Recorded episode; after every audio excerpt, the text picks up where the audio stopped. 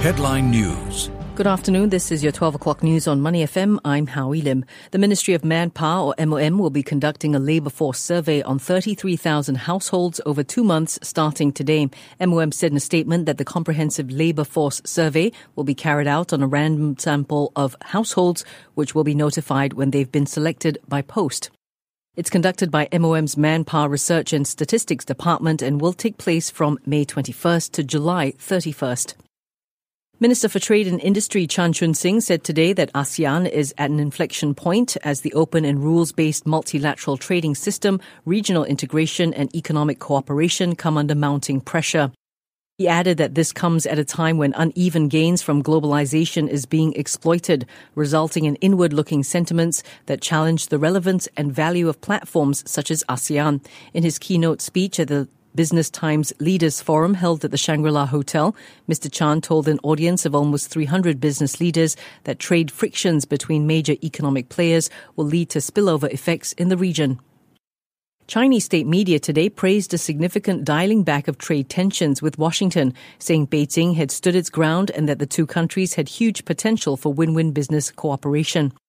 U.S. Treasury Secretary Steve Mnuchin said yesterday that the U.S. trade war with China is on hold after the world's largest economies agreed to drop their tariff threats while they work on a wider trade agreement. The previous day, Beijing and Washington said they'd keep talking about measures under which China would import more energy and agricultural commodities from the U.S. to narrow the 335 billion U.S. dollar annual U.S. goods and services trade deficit with China.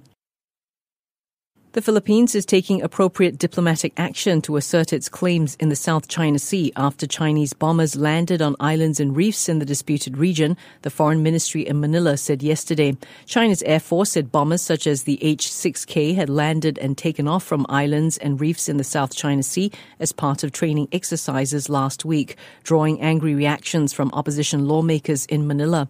The United States also sent ships to the disputed areas. The Department of Foreign Affairs in the Philippines says it's monitoring developments.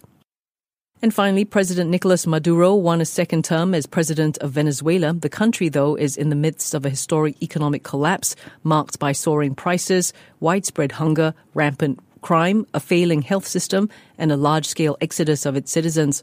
Electoral officials declared Mr. Maduro the victor late yesterday in a contest that critics say was heavily rigged in his favor.